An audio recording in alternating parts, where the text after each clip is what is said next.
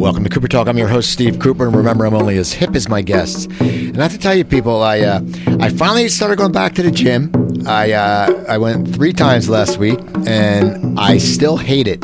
I don't know. I, I sit there and I go there, and you know, Joanne, the lovely Joanne, goes five days a week. She's been going for 20 odd years. That's why she's 47 and she weighs 102 pounds. Me, I'm in good, okay shape, but I go and I get on the treadmill, and it bores the crap out of me.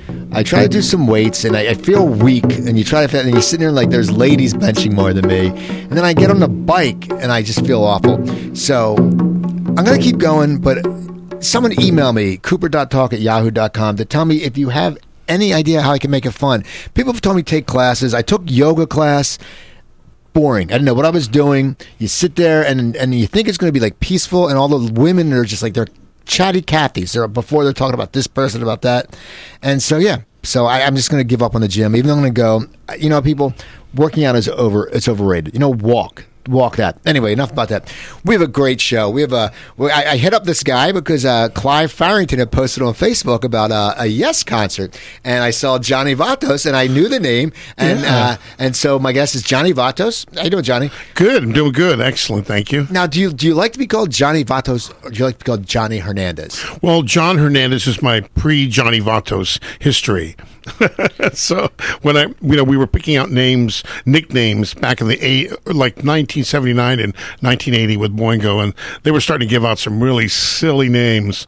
So I used to introduce a song, Vamos a contar una canción que toda la gente va a entender, because it's a song about cruising in the sixth dimension. Right. So the Mystic Knights of the Oingo Boingo would be playing that, and they'd be going, "Who's that crazy Vato up there?" So I go, "Okay, that's my name, Johnny Vatos." And it sticks, though. That's and it's good. and it stuck. So that's where that came from. Now you're a drummer Yes, extraordinaire. thank you, sir. and I've had uh, a few drummers on before, and, and drummers are always interesting because. And my brother was a drummer. Uh, it's you guys always, you know, it's hard as kids drumming because you make so much noise, and it really takes uh, parents. Now, when did you learn? When did you know you wanted to be a drummer? Did you watch like my brother watched Buddy Rich on one of the shows and said, "Oh, I want to do." it." My brother only drummed, you know, he's out of it now. But did you see someone that made you want to drum, or was music in your family, or how did you get into this career of drumming? Well, we always liked music in my family, but I think it was the Ed Sullivan Show and all the big bands and all the live drummers I saw, you know, on Sunday nights. And I got, oh man, I really want to do that. So, of course, my mom did buy me a Buddy Rich, bought me a Gene Krupa record, told me I had to learn Sing, Sing, Sing, which I did immediately. And then she bought me a Buddy Rich record, and I started my love for big bands. She sat me down. She said, "Look, you know, if you're going to be a jazz drummer, you're going to have to get a job. But if you if you play all kinds of music, you won't have to because you'll always be working." I said, "Great idea, mom." Now, now that's well, she's your mom's smart. Did you most were you self taught? Because most most people I know, or did you actually take lessons? Or No, I I I know I'm smart enough to know not to waste time, and so you uh, I I started studying with this guy named Ken Smith in high school. Taught me all my rudiments. And then I found a guy when I was about 18 named Freddie Gruber, who happened to have the most incredible string of students. And I studied with him, and he became a really close mentor and a friend of mine to his death recently, uh, a few years back. And uh, he um, one, one of the characteristics of all his drum students is that they all sounded different okay. but they all had air in their playing they all could they all had a feel and a touch and i was like whoa i want to sound that good so i started studying with him when i was about 18 and by the time i was 18 i was already i could read big band music so i was playing in pit shows doing shows with like bob hope and uh, That must be The weird. Lennon sisters. because it's like you know you're 18, and it's something that you know, and to see how your career has, uh, you know, different areas you've gone in. But for 18, it's like playing with big band. You know, you don't usually think if you go like I went to see the Martin Short with the Glendale Pops, mm-hmm. and everyone was had been playing for a while. If I saw an 18 year old kid, I'd be like. What the hell's he doing up there? It, it would throw me off. That must have been how. How did you get that job? You must have been really good. Well, I was really good, and I always made a point. Um, one of my uh, credos was always play with people better than you. So I played with older guys, and back then there was a transition period where jazz and rock were two different, distinct things. So I could play jazz, but I was also a young kid, like a lot of young kids today, and I could play rock and roll. Who were some of the bands you liked? I mean, rock bands. Who were some of the bands that you were drumming to, or you liked to drum to back then? Well, you know, I really was not into a whole lot of rock bands. I was into studio rock drummers like Hal Blaine, who played on a bunch of records and all that stuff, part of the Wrecking Crew, and I liked all those kind of pop music stuff. Uh, but actual bands, I really. I really was not. I was not a big Led Zeppelin fan. I was not a, you know. I really didn't like. Uh, I like some of the British rock bands. I love the Beatles. Love the Stones. I loved musical drummers that played music Okay. with with great musicians. I didn't necessarily like, you know, yeah, dude, Toad. Right. When I first heard that, I thought this is the most embarrassing thing I've ever heard in my life. What uh, what was it like playing with Bob Hope? I mean, that's he's a So legend. I it was yeah, and I played with Ed McMahon, uh, Billy Daniels, Gordon MacRae. Um, Gordon MacRae was um, he, he one of his big things was Surrey with the fringe on top. Okay. So here I am reading a pitch show, reading in a band, and uh, he goes, "Okay, uh, Surrey with the fringe on top." I pull up the music, and it says Temple Blocks, and I went, "Oh my gosh." You're supposed to make that horsey sound, so I'm go riding in Right. Surrey. And he looks at me and he goes, "Young man, how could you show up at a Gordon MacRae concert without your temple blocks?" You know, I ran into those problems because you're so young. I mean, I was most people, so- you weren't even born when some of their songs came out, and you're going, I mean, what the, you know, it's like- I mean, Bob Hope, I mean, still, Bob Hope was not, you know, he wasn't as touring as much anymore. No, but but he told funny jokes, and you know he walked in and out, and it was it was it was fun. I I love music, and uh, that's what keeps it all fresh and interesting to me. I like all styles and all kinds of music. Back then, I was playing with Latin bands, you know, salsa bands, and playing all kinds of stuff. Playing polka bands, you know, playing ballroom dancers, and So you were just doing it. You were just, you were just, you were a gun for hire, having fun. You just wanted to play all the time. Was that you just wanted to play every moment you could get? that's it. That's that's what always kept me uh, busy and working. So you're doing that. You're playing away, and uh, I know you end up getting on the the the, uh, the midnight special. How'd that come Right. about? Well, see how that came about. I was about 19, I was about 19, 20 years old. I was 20 years old, and I was playing with this avant garde jazz group. Totally avant garde, totally like, you know, five people in the audience, just incredible free form, beautiful music. The bass player looked at me and goes, You know, you need a break, man. You played all these shows. You're that incredible. I'm going to get you a, a break. I go, What's that? And he goes, Well, uh, Helen Reddy's looking for a new drummer. So, okay. I Were you familiar with Helen Reddy? I, I no, all I knew was that one song, and I saw her at Disneyland. I thought she was really pretty, you know. So I, I, I got the job, and I was with her for about three years, and she was the guest host for the Midnight Special. For about a year and a half, I got a chance to be the house drummer on the Midnight Special. Played with, you know, bands that would pe- pe- acts that would come in without a band, like uh, Petula Clark, uh, you know, um, you know Frankie Avalon, uh, Keith Carradine, Martin Mull, all these different. You know, we'd just sit there and read the chart and and play the pop music. So I did that, and then she, we, she actually hosted the Tonight Show a couple of times. Isn't that weird? It's like I'm thinking back when I was a kid and watching the Tonight Show. A lot of people know, like Woody Allen hosted the Tonight Show a few times, and different people. And I don't, well, probably because I wasn't allowed to stay up. But the Helen Reddy, I, I, I don't remember her hosting it. Which is, it's just now when you think about it, it seems weird that a singer would host it. You know, it's Right. very different back then. It was really different, and for me, it was a dream come true because I got to play the.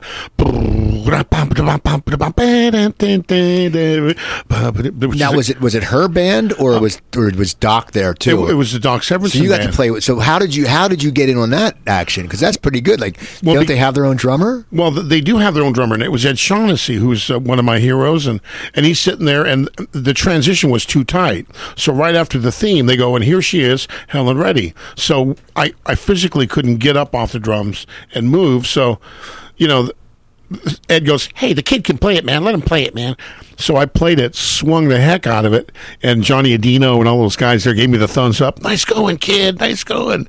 And it was it was a big validation for me. and then, then we went into a Helen Reddy song. That's just awesome. I mean, it's a Tonight Show. And that that's I mean, and some people don't understand how big. I mean, the Tonight Show used to be like there was no other late night shows. I mean, it was like None. and the Tonight Show, and after the Tonight Show, there was the the Late Late Show with Tom Snyder. And then your TV went to the Star Spangled Banner, or whatever. Yeah. And everybody, I mean, everybody watched the Tonight Show, and it was it was a huge thing. Yeah. So that must have been you must have been like on cloud nine. Were you nervous at all? Because I was, listen, I'm, you know, to this day, I'm always nervous. to this day, I, I I'm never comfortable before a show because first of all people come out there to hear you it's it could be the first experience of their life it could be they could be jaded they could be drunk they could be stoned out of their brain and they could have paid way too much for the seats they could have gotten them free you got to get all those attitudes rustle them all up point them in your direction and give them a great time See, that's yeah. I mean, it's just. I mean, that's funny because I performed. I did stand up for a long time, and you would. I would. My nervousness would subside, but still, if you're a perfectionist, you just you want to. That's the thing about the performing is, you want them to like you because Yes. they're they're coming to see you, and that's a lot of people don't think that. A lot of times people think, oh, they're lucky to see me or lucky to us, but it's like they're coming to see you, and if you suck. They're not going to want to come see you again, and then eh. you're going to be sitting there playing drums with a band in front of nobody. that's right So, so you're doing you do you're doing the Helen Reddy. You do the Tonight Show. So Uh-huh. now now you stop working. Now, what was it like touring? Because I mean, because Helen Tour- Reddy must have toured a lot. Did you enjoy it? Because you're a young man. Oh, I, I loved it, and I, and fortunately, I got I've got I've had a chance to tour through different decades. But with with Helen Reddy, what was So it? Helen Reddy in the seventies, it was wild. Um, I was I got really bored after about six months, and I figured, well, I should just quit and go do something else. And then then all of a sudden, hey, you ever tried doing drugs? Have you ever tried drinking? I go, well, no. You know, I drank my first beer when I was like twenty three. Wow, really? Yeah. So you're just a good kid. Yeah, and I, you know, I experimented with my first uh, uh, substances when I was around 28 or so. You So know, you were getting into the road. I was like, "Hey, this is kind of fun." Well, it also must have been great because you're touring with Helen Reddy, and it's not like you know you're like in a punk band touring from city to city in a van. You're probably staying in nice hotels. You're probably you're probably great hotels. I mean, you're probably you know the food. You're not not like you hear people go, "Oh, we were eating uh, you know, No. this, you were eating Slim Jims." You know, you're probably sitting there. You guys, you guys probably had a nice little gig going. Oh yeah, we flew on Learjets, flew on airplanes, uh, had per diem. You know, it was it was a really it was a really comfortable. A limo would come and pick me up, drop me off. See, that's amazing. So you're doing that, and now what makes you leave? Well, what makes me leave? It's just I'd, I'd had enough. Then I had a chance to do a rock show with uh, Toni Basil, Right. Um, the the the Lockers and some of the guys from Devo. They asked me to do this this sh- show, and there was like two bass players, three guitar players, and I was the only drummer. And they knew I was an animal, so they go, "You got to be an animal." So sure enough, we got this show together. It was really amazing. Four consecutive Fridays at the Fox Venice in uh, in Venice, California, and lo and behold, Danny and Steve were so into it they showed up every Friday. Now were uh, Danny Elfman and It's Steve Bartek. now were was Oingo Boingo already created, or what were they doing? Why were they coming out? Did they, They were doing the? Mystic Knights of the Oingo Boingo. Okay. and so they they were excited and they kept going, "Wow, if we only had a drummer like this, we could really do something." So sure enough, I um, they asked me to join, and, and I go, "Oh, that's great. What kind of band is it?" He goes, "Well, it's the Mystic Knights of the Oingo Boingo. Uh, do you mind wearing a monkey suit?" I go, you mean vaudeville? I'm, you know me, I'm like, boing, sure. So in those early days, we wore like monkey suits, jazz suits. We wore had Did you have a monkey face? monkey face, Did everything. that make it harder to see, or you just were so fluent at it was it was hard to see, and th- th- we used to march sweat. sweat like crazy. We had about six or different different art, outfit changes. We actually played a ballophone piece. All of us, all of us had to learn by rote a ballophone piece, a gamelan piece, which is metal tubular bars, where you, you play one, you, you you dampen it with the other hand, and you can move on to the next note. So you're constantly following your stuff. And Danny would come out and do a, a sword dance and do all this incredible stuff. What kind of venues were you playing at? Were you drawing crowds, or Oh, it, it was always packed. It was insane. We um we we did the boarding house up in uh, Northern California. They did the West Westwood Playhouse here. Played whiskey all the time. And uh, in fact, uh, Nederlanders offered us uh, like over a million dollars to go off Broadway. And it was about 1979, almost 80. And Danny looked at everybody at rehearsal and goes, Nah, I'm tired of carrying all this stuff around. We would carry around monkey, you know, big old frog heads, Yeah, and I mean- huge props. He goes, no, I don't want to do this anymore. Look at, so we dropped the name Mystic Knights, and we just called ourselves Oingo Boingo. One of the other reasons we dropped Mystic Knights because a band from Northern California called us and said, "Oh, by the way, Mystic Knights, that's our name." And but you can have it if you seven send us seven hundred dollars so we can buy a new PA. Oh, you can have the Mystic Knights. So you say that to Danny. Danny goes, "Shut up." Yeah, well, that's so funny because that's like now people like with websites. They go, "Hey, you can have this website. I bought it, and you can buy it from me." And it's like I can just get a .net. I don't Yeah. need- I don't need a dot .com. So, so you're so you get rid of the costumes, Uh-huh. and so now and you get rid of the Mystic Knights. So you just become Oingo Boingo. Uh-huh. Now, who decides which way your music's going to go? Well, Danny's uh, like um, a, a writeaholic. Danny can just to this day uh, when he does movies. I, I went to a a, a, a, a little a, a little talk from uh, with Richard Kraft, one of his before one of his uh, Danny Elfman concerts at UCLA recently, and he was talking about how how Danny works, and and he he's he's worked the same way since we were in the band. He'll show up with a million different ideas. Okay, we'll work on this, and I'd I'd look at I'd look at a piece of music that he would bring, and I go, Danny. This is ridiculous. This is three songs, and they're all incredible. That's a song, that's a song, and that's a song. And to this day, when he does movies, when a director goes, "Well, this is what I want," he goes, "Okay, great," and he comes back in three days and goes, "Well, here's try that. That's your idea. Here's five more.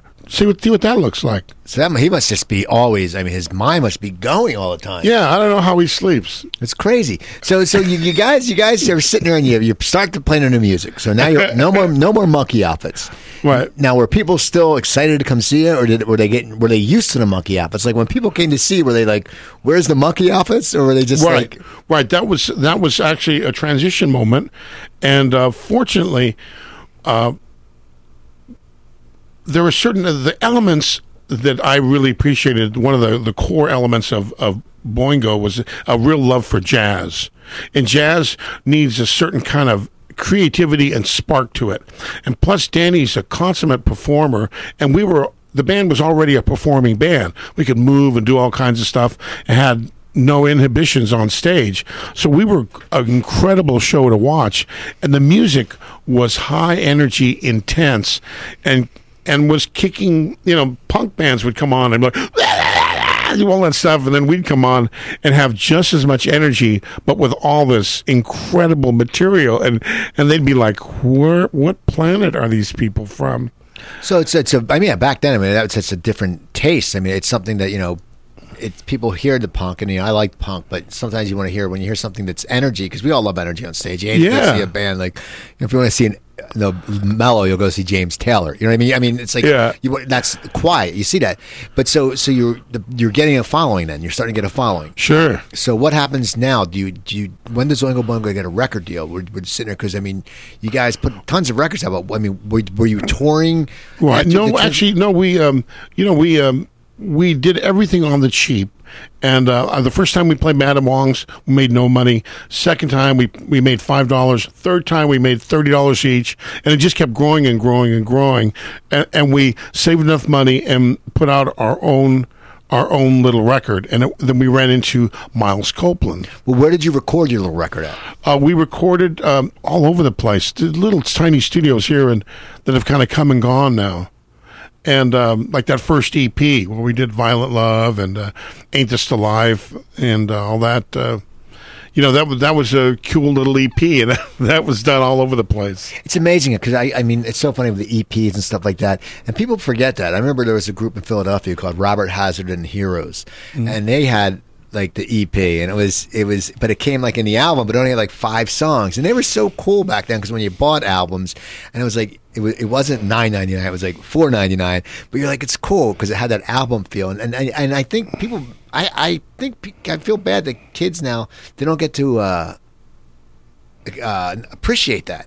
But now it's gone that way, though. It's gone back to that. Okay. You know, now it's like I'm doing. I also produce. So I've this lady um, who I was producing this uh, singer. She said, "Well, you know, I just about have twelve songs." I go, "Wait a minute, wait a minute. You have almost six hits right here. All all you gotta do is put out a, an EP with six songs. Put out the other one in six months." don't waste your entire Right. entire year till to the end of next year to put out twelve because people will just throw the other ones away. Exactly. So- So, you said you, you made the EPs and then Miles Copeland came up. Right. So well, what happened was is that um, um, Jed the Fish heard it, and people started to mention us on KROQ, and they started playing our EP, and then then we we hooked up with Miles Copeland, who was um, also had a booking agency, and he also, you know, he's Miles Copeland's a very interesting character. Copeland, uh, his father was one of the founding members of the CIA. Um, his booking agency was called FBI. Right. The band was called the Police. That's, yeah. So he went. He went. He went that whole. He went for it. So so they, they he gets you guys in and He then- got us in, and he was he was really helpful and really a good a good guy at the time. And uh, you know, now you know you, you, you sit there and he uh you cut then you go in and do an album. yeah. Okay, and then you start touring. Now, did you ever think when this was all happening that it would just, it would last for as long as it did? Because you guys were together for a really long time. I mean, when you sit there, it's like, I mean, what's that like when you sit there and you you know you had been with Helen Reddy and you got bored? Okay, so now you're sitting there and you've been out of monkey suits. You're out of monkey suits. But now, did you did you ever think that you sit there and go, "Wow, we are going to escalate these great uh, levels"? I mean, did you ever think that when that first album came out? Did you say, "We're going to be a long round for a long time," or did you say, "We're going to see what happens"? Well, you know the um, w- w- one Danny knew that about me. Knew that you know we were all great musicians, and uh, and I, would eat up music. So one of the things that we would Danny wrote, like I just said, six six songs like overnight. So we would learn a song, work on it, take it apart, learn it. We'd play it, and we'd go, "Yeah, that's really great." Never play it again we would leave it alone for nine months, and then all of a sudden we'd have a show. You go, okay, let's make a list. Here's 25 songs. We're going to play them. And I'm like, but we haven't played this song here for nine months. What are you retarded? Are you. I'm, I'm sorry, I didn't mean to say that. no, no, are, you, no, are, you, are you crazy? Of course. You got to re- do your homework. Remember what we just did. I go, all right. So it was always very challenging.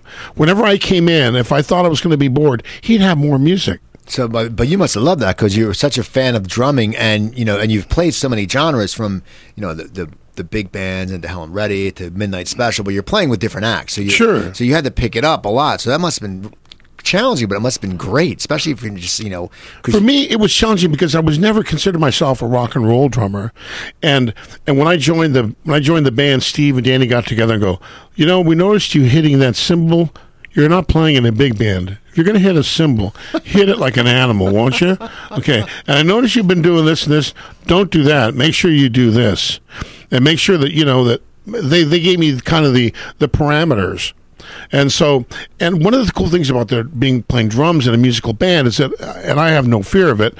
I went to each one of the players and asked them, "Okay, what don't you like about what I'm playing?" They go, "Well, I don't like when you when you lift your arm up over here. I don't like when you play this drum fill." Okay, will this work? Yeah. So that everybody went, "Whoa, yeah, that's good." Everybody agreed that they were the best drum parts they could work with. So everybody was happy, and then I just played the heck out of them. So you're playing with them, and now the first album comes out, and then you just, now I guess you go on tour. Mm-hmm. Now, it probably wasn't the same level of tour when you were in Helen Reddy. Oh no, no. So no. what was that like? Because it's like, mo- you know, it's like you were onto something great, but you were you were sitting there and you were like in the in the Lear jet, and now how are you guys touring? How are you getting around? Well, the first time we played New York, we rented a motorhome in New Jersey and had to push it to our to our hotel. We were five blocks away from our hotel. I remember literally pushing it, going, "We're playing tonight. Come see our new band." And we and we pull into this hotel, uh, you know, after pushing this motorhome in, and and I see Mark, the guitar player from uh, Wall of Voodoo, who was also handled by Miles Copeland. I go, Mark, what's wrong? And he goes, uh, I just went to my room and there's blood on the floor. they gave him a room where somebody had just been killed the night before in a room. You, you go from you go from like the Four Seasons to like in somewhere in like it's probably when like when Hell's Kitchen was bad in New York. It's and it just, exactly where it was. I mean, we should stay at all golf courses and fly in here, fly in there, Australia and all that, Hong Kong, and now here I am and renting a having to return a motorhome in Jersey, Right. Because it's broken down. now you but so you're playing in smaller venues then. Oh yeah, CBGBs. But what was that like? Because CBGB back then that must have been just a great time. Yeah, and we, you know, Irving Plaza, you know, that was really good. And yeah, we, we weren't we weren't that big on the East Coast. We were mainly like uh, Southwest, from the Mississippi back over to the side, because one of the one of the interesting things and bad things was Danny didn't like to tour. He was a reluctant rock, rock star, as Charlie Unclus, our our our art and lighting guy used to call him the reluctant rock star because he, he goes, look, I'm gonna we're gonna do this record, but I'm only gonna tour for six weeks. So in order to build up an audience, you have to be in a band where you tour for six weeks, take two or three weeks off, hit the same markets again, and do that three times during an album cycle. Then you build up a sold out audience no matter where you go. Well, that never happened. So each album would just start to get off the ground, and then we'd stay in town and, and work on another album for another nine months.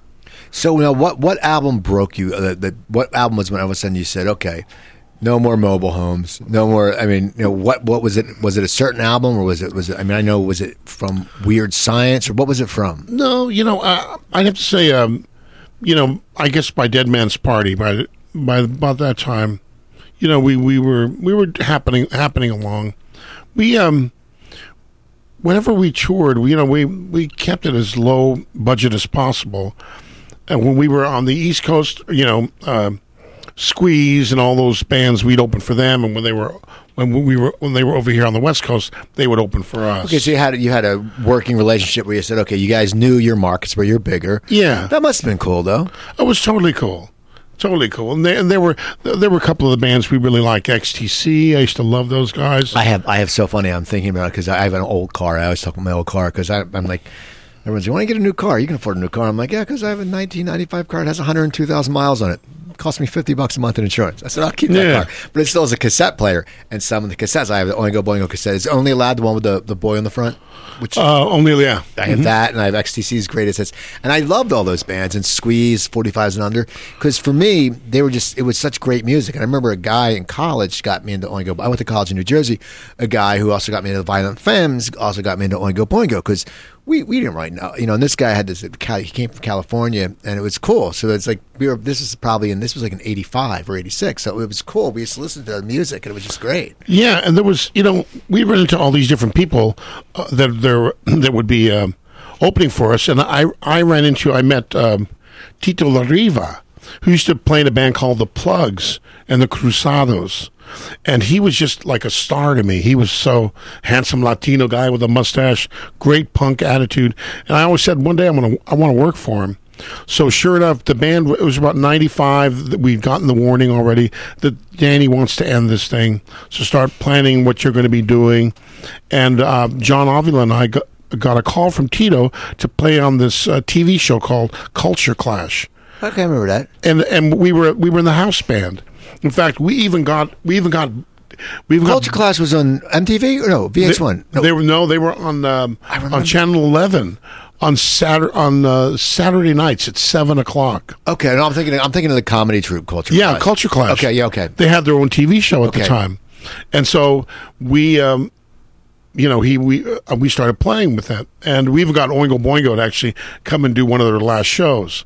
So they went off to go into movie land, and Steve, uh, I mean um, Cheeto, asked me to. Uh, Said he was doing a movie called From Dusk Till Dawn with Robert Rodriguez, and Robert wanted me to play in the movie. So sure enough, I'm I'm in the uh, the titty twister scene where I'm playing with uh, Tito Larriva, and we're you know we're playing animal parts. We morph into vampires. Salma Hayek comes out dances with a snake. What was that like? And it was, it's weird. It's funny because you know you said you know Danny are going to do movies, Yeah. and it's just weird how things work. And then all of a sudden you're in a movie. Yeah. I mean, so what did, did you did you like the make? Because you had the pass with the monkey outfit. Did you like the makeup, or was that? Oh I mean, I- no, I loved it. I loved it, and I loved Robert, and uh, and and I actually played on the soundtrack too. So it was kind of a you know double paycheck, and then I went on the road with Tito from '95 till uh, 2000, 9/11. now what what kind of venues were you playing? Well, with Tito, we we were we were mainly playing in Europe, so we'd play like uh, clubs and um, all the, the summer festivals. Now, now I've heard. Well, first of all, um, I've heard these festivals are amazing just because the crowds are just huge and Huge. and, and people are and it's everyone is has a diverse music taste because they come out to see different things. Yeah, And so now with Oingo Boingo, what was some of the biggest crowds you played? with Oingo Boingo, the biggest crowds we played were the US Festival. Okay, but now the Us Fe- I've just heard. I wasn't Yeah. out here, and I just heard that was just amazing. two hundred fifty thousand people. And what's that like as a drummer? Because I mean, I'm sure you're you're probably so used to playing, you know, beating the drums, but you you probably hear the drums. Right. When there's 250,000 people, can you hear anything? Yeah, you, you can you can hear everything, and one of the things I learned early on was um, that nervousness that I feel. Not only do I have to calm myself down, but you can't go out on stage wired because when 200, the energy of 200,000 people staring at you, coming at you, their energy makes your body go zzz. I can imagine. You know, I so you, you have to uh, you have to ground yourself What do and you- stay calm what do you see? I mean, I'm just thinking about what do you see? You know, when you look out and like anything, you know, when you perform, you know, for comedy, you would always focus on someone, even if it's you know crowd. You focus when there's. I mean, you see dots Yeah, because I mean, You don't- that's you- just like you can't even imagine. You Even like, can't. If like even like I, you know, I went to Hollywood Bowl a few weeks ago, and even there, I mean, we were up, we got high. We didn't care. They were they were cheap Yeah. seats, but there it was like I was looking down, and my friend was actually playing drums for one of the opening bands, and that's only to eighteen thousand. But two, I mean, can at one point you just say. I'm not going to see past the first three rows, or is it that just? It must be amazing. Yeah, you you you you, you just you yeah, it's it's it's not very intimate and like Joe Nanini said, they're just dots. Okay, the drummer from Wall of Voodoo. so so you you go after you well, you're in Europe with Tito. Right. Now, are you loving Europe? Now, had you been to Europe a lot I, before? I really had not. I, I'd only been to England. okay. and um, I, I loved it. I, I love the whole. I think we are so stupid and deprived here in the United States by, um, you know, we're just cultural. It's a cultural desert. It's a cultural toilet. The United. Let me make a formal comment that it's a cultural toilet out here, folks Why do you say that? because there's on on on any given weekend at six o'clock at night till six o'clock Monday morning, there are three music channels playing constant twenty four hour music, music from Africa, classical music, jazz music. That's in Europe. That's in Europe. I mean, and they're and when you when you go to a festival, there are people that are smart enough to go see festivals. We play. We play with Bjork, the Chemical Brothers, Tito and Tarantula, and a couple other like rock and roll bands. One one time we played with uh, Earth, Wind and Fire, and they had James Brown, Tito and Tarantula, and they, you know what I mean. It just It's very eclectic. Very eclectic, and people sat there and loved it. Well, I think that's I think that's just from the music lover. You know, it's funny. I went years, about like ten years ago. I went to a reggae in the river up in Humboldt County. I wasn't really a huge fan of reggae at the time, but my buddies said, you know, just let's get out of town, come with us, and so we camped. And, Yeah. uh, and I went and I watched and I watched the unknown reggae bands, and I, and people were like, "Why are you going to a reggae thing?" And I enjoyed it because I enjoy music, and you sit there because you don't get to listen to a lot of different stuff, you know, and and that that must be great with the festivals over there because here it's like you have Slayer. This, that, the festival, Yeah. it's this kind of thing. So for you now, was were the crowds digging you? Were they were they nicer crowds, or what was were the crowds in Europe like? Did they They were it they more? were all they were all um, the crowds are nicer. You know, well, we did gigs with Rammstein too, and all that stuff. That was that was so cool.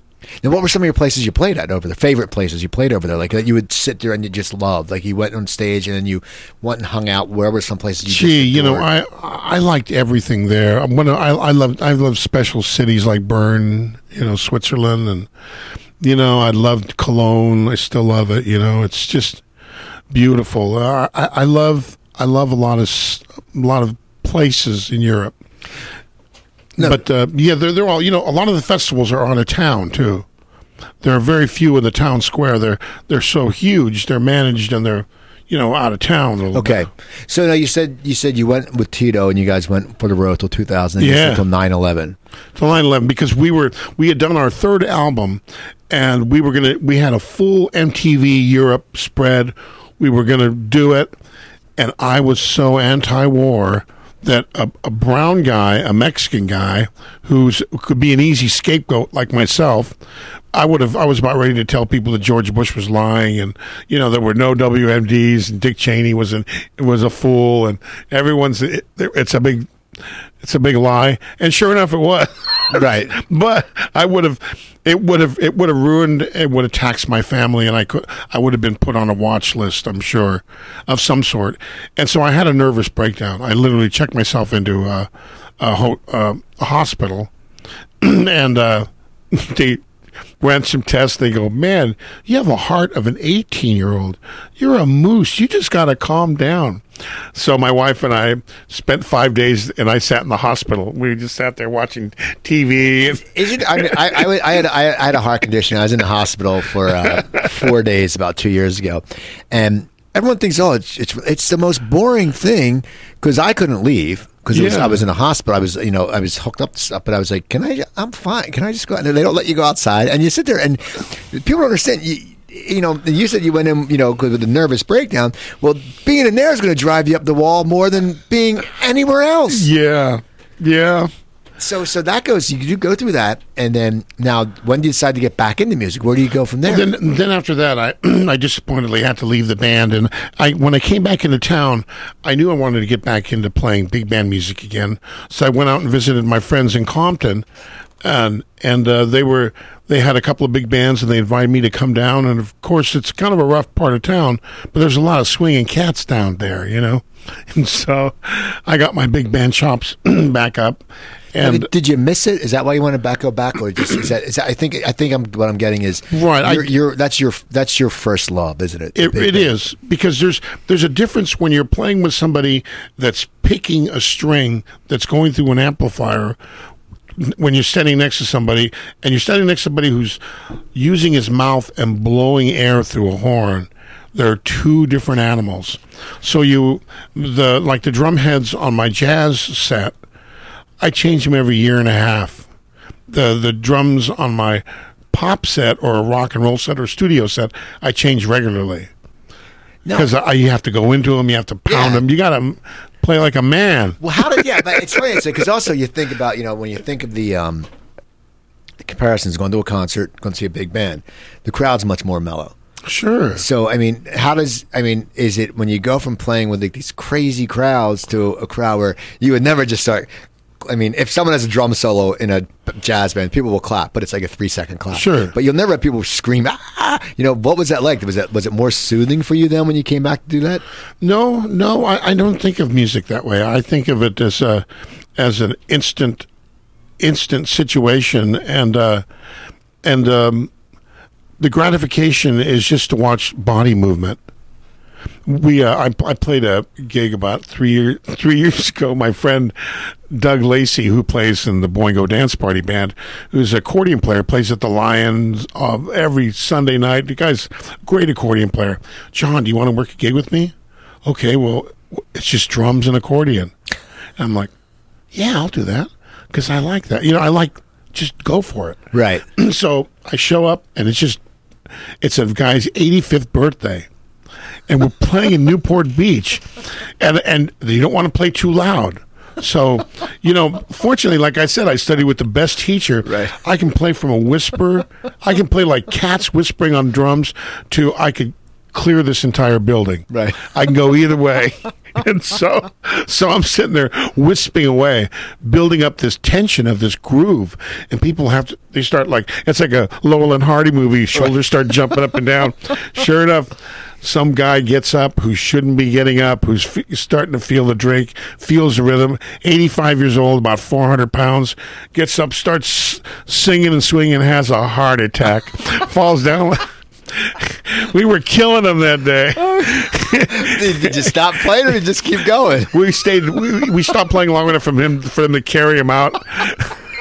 and then we kept playing. Oh, God, And people classic. kept. It was a classic moment. But no, it's music's all the same to me. I tell my students and people that I I, I mentor and do clinics with. This is like from six to sixty. If you can make a you can make a, a young kid dance, you can make a, an old man dance. It's all the same thing. Well, it's funny you say it because I know you know my father. You know, my father's very mellow, a very quiet guy. He's passed since then. He passed. I mean, he was 88 when he passed, but he was um, at weddings back east, there's something in Philadelphia, the Philadelphia area. He grew up in Philadelphia called the Mummers, and the Mummers are a string band, and they have these huge New Year's Day is huge. I mean, these outfits cost twenty thousand dollars, and they play string bands. And there's a Mummers tune. It goes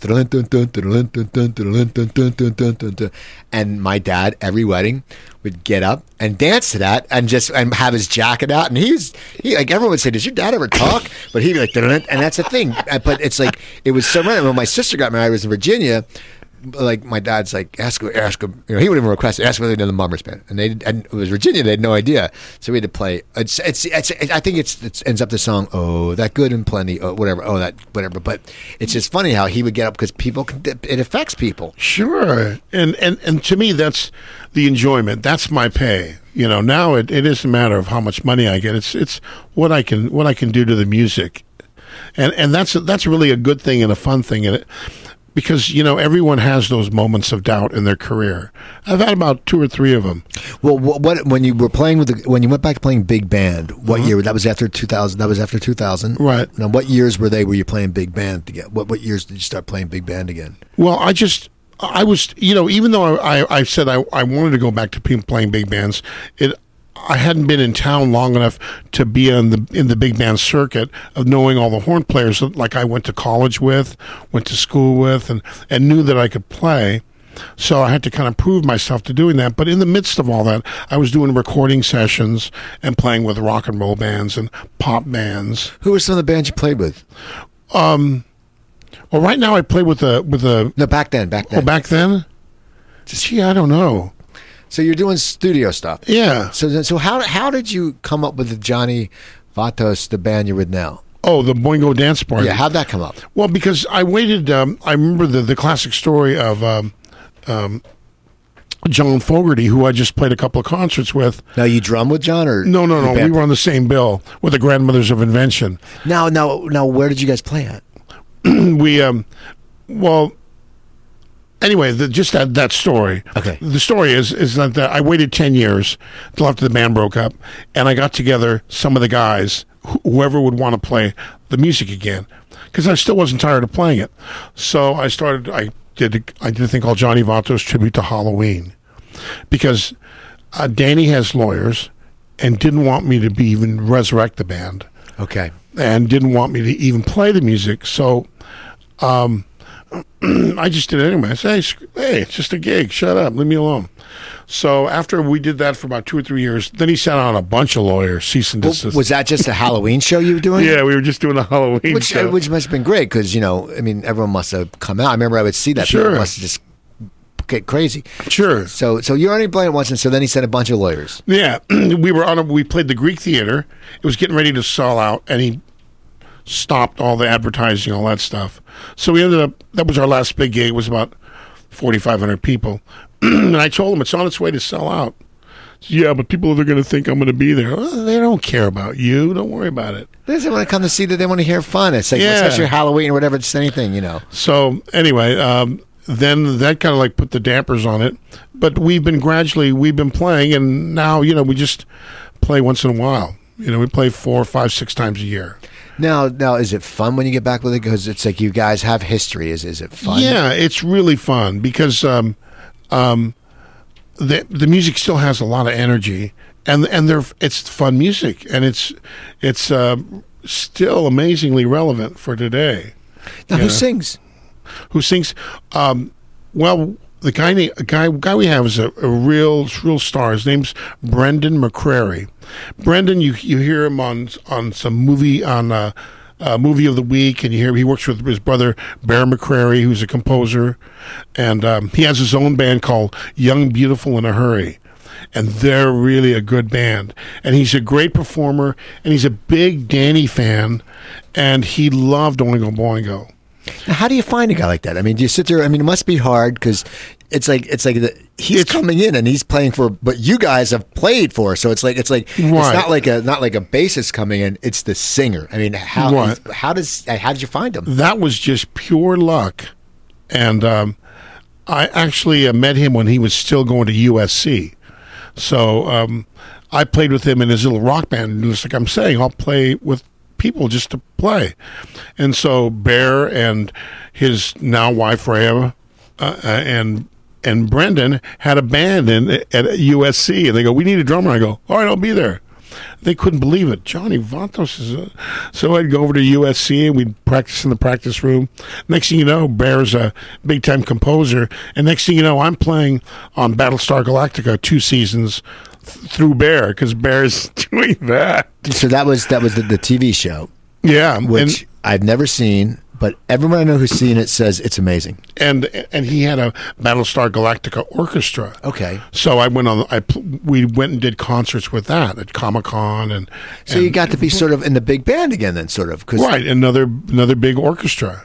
Now, did you enjoy? it? You must have loved that. I, I love it. I, I love it. Now, you what's the difference between playing with a big band and an orchestra? Because a big band is all, you know, it's but the Right, orchestra it's- has more. Uh, Strings and all yeah, that. is it? Is it? Do you have to play different styles when you No, play? you know, the, you know, it's it's all um, everything's such a hybrid now that uh, it's it's just another musical approach, and and it's it's uh, you know it's funny we you know we were talking about. Um, uh, the, my one of my recent gigs, the Grandmothers of Invention, I got a chance to sub for Chris Garcia, a great a great music uh, ethno music guy, and uh, he's the regular drummer. And they like my playing so much that they want to start doing uh, Grandmothers of Invention West Coast style with me playing drums and him playing percussion, and we'll be playing with orchestras. So we'll be, be playing all this Frank Zappa music Right. with orchestras, you know which is which is really fun. But it, it, it all like just like that that guy who I I almost killed with the accordion player. I approach every. Uh, fortunately, I'm in, I'm endorsed so far with, with a great drum company and a great cymbal company that always give me all the instruments I need, so I can tailor my sound and my setup for every situation and get the optimum out of the musicians around me and the optimum out of my technique and my fun. See, okay, so so th- this is crazy. I mean, it's funny when you said about the orchestra. That seems there's a lot of that going on. Like I know Elvis Costello's coming to the Hollywood Bowl and he's playing in front of an orchestra. I think people want to see that now. I think people, you know, as you said, I think that it's it, and it's it's not the the crowd that's going to sell out. You know, a fifty thousand seat venue, but it's going to be the people that will sit there and like the music enough where they're not like. Hey, you know, I mean, it just seems a lot of bands are going to play with the orchestra, and that's it's just. I mean, it's funny because you've been like involved in that forever, Sure. and that must be cool. I mean, because just you know, playing with the orchestra, it's just, it's just a different. Now, do you dress different when you play with the? Do you wear a suit when you play with the orchestra, or, or do you, you to, want to, you don't do you have to? Do you, do you, You do they to. do they say you got to wear? Because you No. always think they always look. You know. No, but my, my son's a classical musician. Okay. So Now, you what's he play? He plays bass. Okay. And he plays with uh, American Youth Symphony and plays with all kinds of different symphony orchestras around town.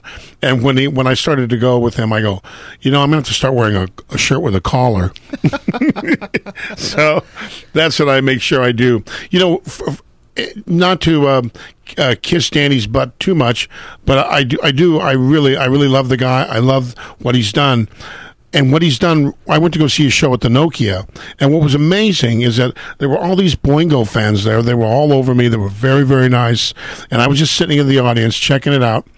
But he got he sold out like three nights in a row at the Nokia. He got these people who would never go see a classical orchestra, never go see the LA Philharmonic. Yet he's got an 80 piece orchestra, a 40 piece choir, and they're playing, they're showing the, the scenes from all the different movies, Tim Burton movies. And they're, this crowd is enjoying it. And to me, like I was talking about, the cultural desert. Right. You know, the armpit of the world.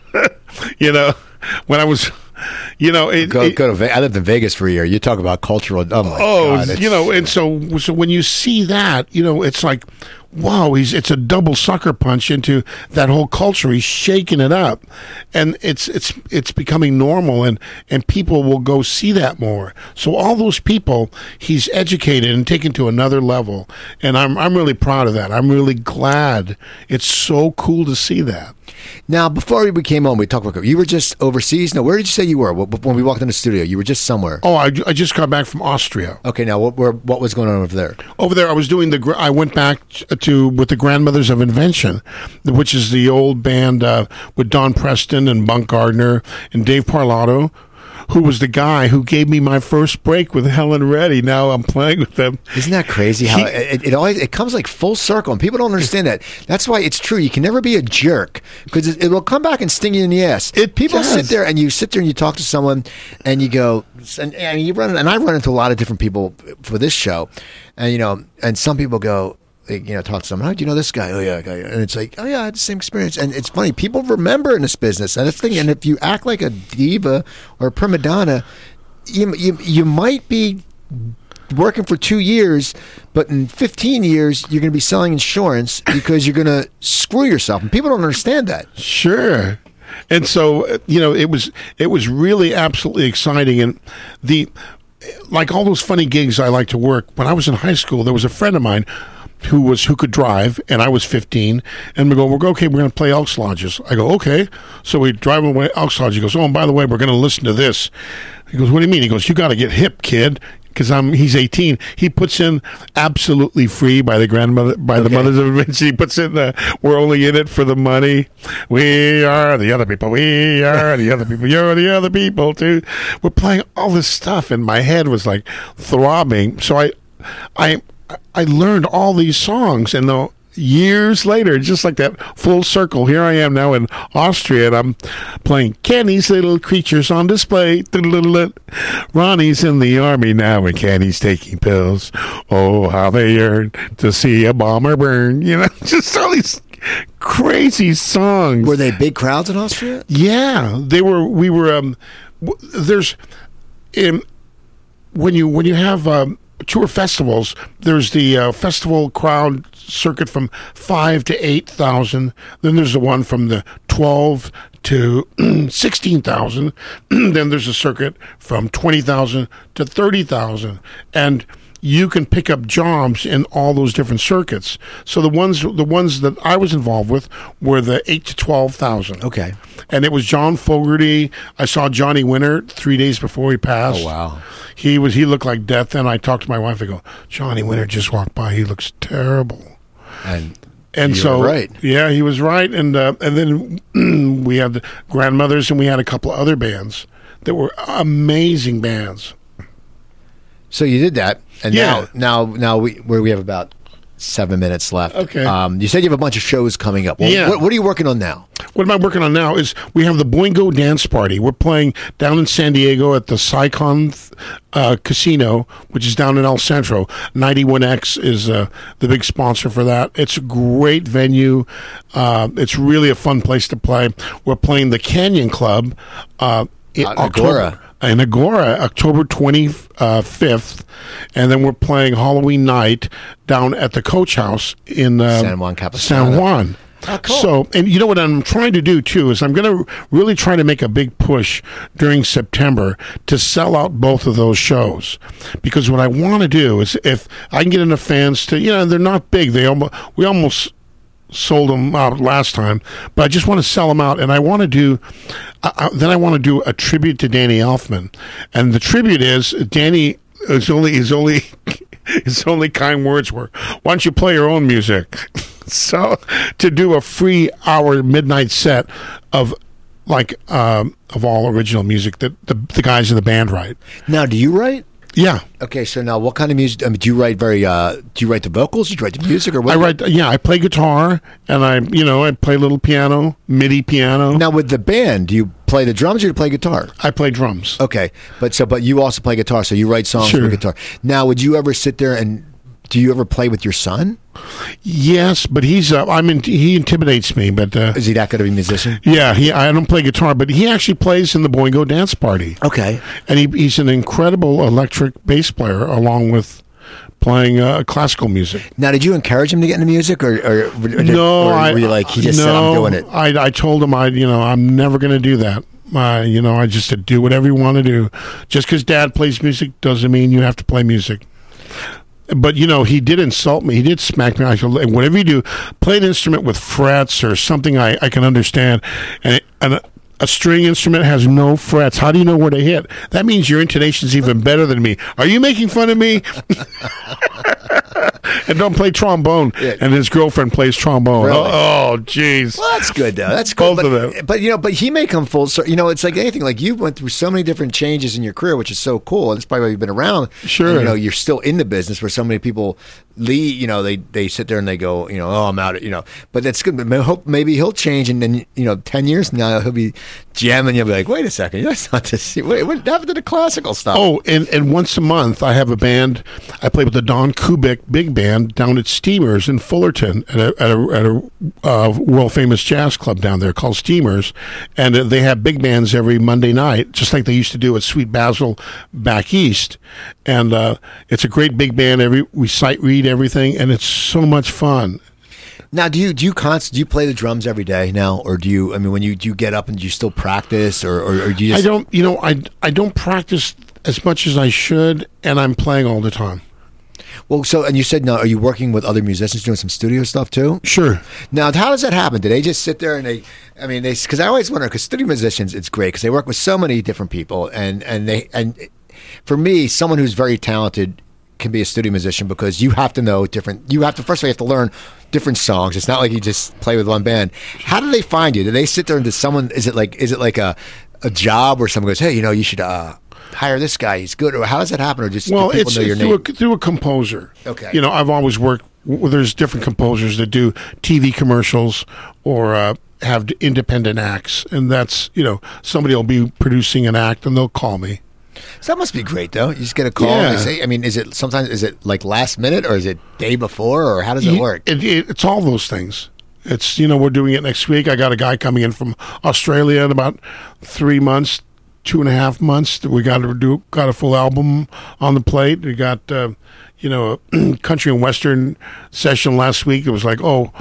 They put it off twice and then call me up. We're doing it now, and it's like, okay, here we go. And you produce too, you say. Yeah, Now is that is that now? that- Do you have to know everything when you produce, right? Yeah, you know, and I can I can pretty much I pretty much know everything, and so you know I can guide an artist and um, help them with lyrics and how to tell a story and uh, um, how to not to overextend themselves, how to how to get right to the point, how to get rid of certain parts, how to edit music so it it all works in a real understandable, concise way. See, that's cool. And that's also how you mentor. You said you mentor some people too, right? Yeah. Now, how do you find them? How, how does someone? How do you find someone you're going to mentor? Is it just you hear about someone, or how does No, that happen? th- they have to beat my door down. Okay, so you, you'll do it, but it's going to take effort. They just can't sit there and go, "Oh yeah, hey, uh, Johnny Vatos, uh, you know." Yeah, if you know if, if you don't really want me, I'd rather watch Law and Order. Okay, what, what, do you like Law and Order? I love Law and Order. Which one? all of them. I like Criminal Intent. Criminal Intent. I like Criminal Intent with when Vincent D'Onofrio's on. We have we have like two minutes left. What are some of the shows you're watching right now? What are some of your TV shows? Do you watch a lot of TV? You know, no, I, I don't I don't have cable Okay. because it drives me crazy. I Hulu or Netflix anything I want to watch, and and uh, YouTube, but no, I, it's just it's impossible. Cable's just impossible, and and there is no news. So I listen to Demo- to Democracy Now. Okay. with Amy Goodman and Juan Gonzalez. They're really great, and I and I and I try to get I try to listen to the propaganda news, you know, RT news and and all the all the all the outside news things I can. The French news, the stuff they have on PBS is pretty cool. BBC, but even then, it's all tainted by you know by the big industry. Right. Exactly. Well, I want to thank you for coming on. Um, give give all your info. Oh, okay. Uh, you can, uh, I have johnnyvatos.com. I also have boingodanceparty.com. You can find me on Facebook Uh, I also have a Johnny Vatos official on Facebook, which is just all drums. I won't talk anything other than drums and maybe uh, pretty girls, but mostly drums and all the things I like. I have on Facebook. I also have the Boingo Dance Party, and then I have a Johnny Vatos, which if you really want to get into it, I make comments about all kinds of rude things that happen through the day. Cool. I want to thank you. I'm glad, I'm glad I hit you up the other night. I saw. I, it's so funny. I saw Clive's thing that said, "I know my friend Bobby always talks about you." I said, "I gotta check. I gotta." I, I hit you up, and you said you came on, so I want to thank you. Oh, you're welcome. So people check out johnnyvatos.com, and uh, it's a great little website. You can read a great bio, and uh, and yeah, so check them out. Also follow me at Cooper Talk. Uh, that's at Cooper Talk. Send me an email, cooper.talk at yahoo.com. That changed because we're in the middle of some changes here. Also, um, iTunes or Stitcher, type in one word, Cooper Talk. I have 280 episodes up on my website. If you have a Google Play, any of those Google stuff, go Google Play, type in Cooper Talk, and you can get my app or go to my website, coopertalk.net. And don't forget, every Tuesday at Jimmy's Place in Burbank, I host crappy comedy. So I want to thank you for listening. Don't forget, check out johnnyvatos.com. Go see him live. It's going to be fun. And you know, you may see me in the audience because I love I love this kind of stuff. I'm Steve Cooper. I'm only as hip as my guests. Don't forget, people, drink your water, eat your vegetables, take your vitamins. You guys have a great weekend. I'll talk to you next week.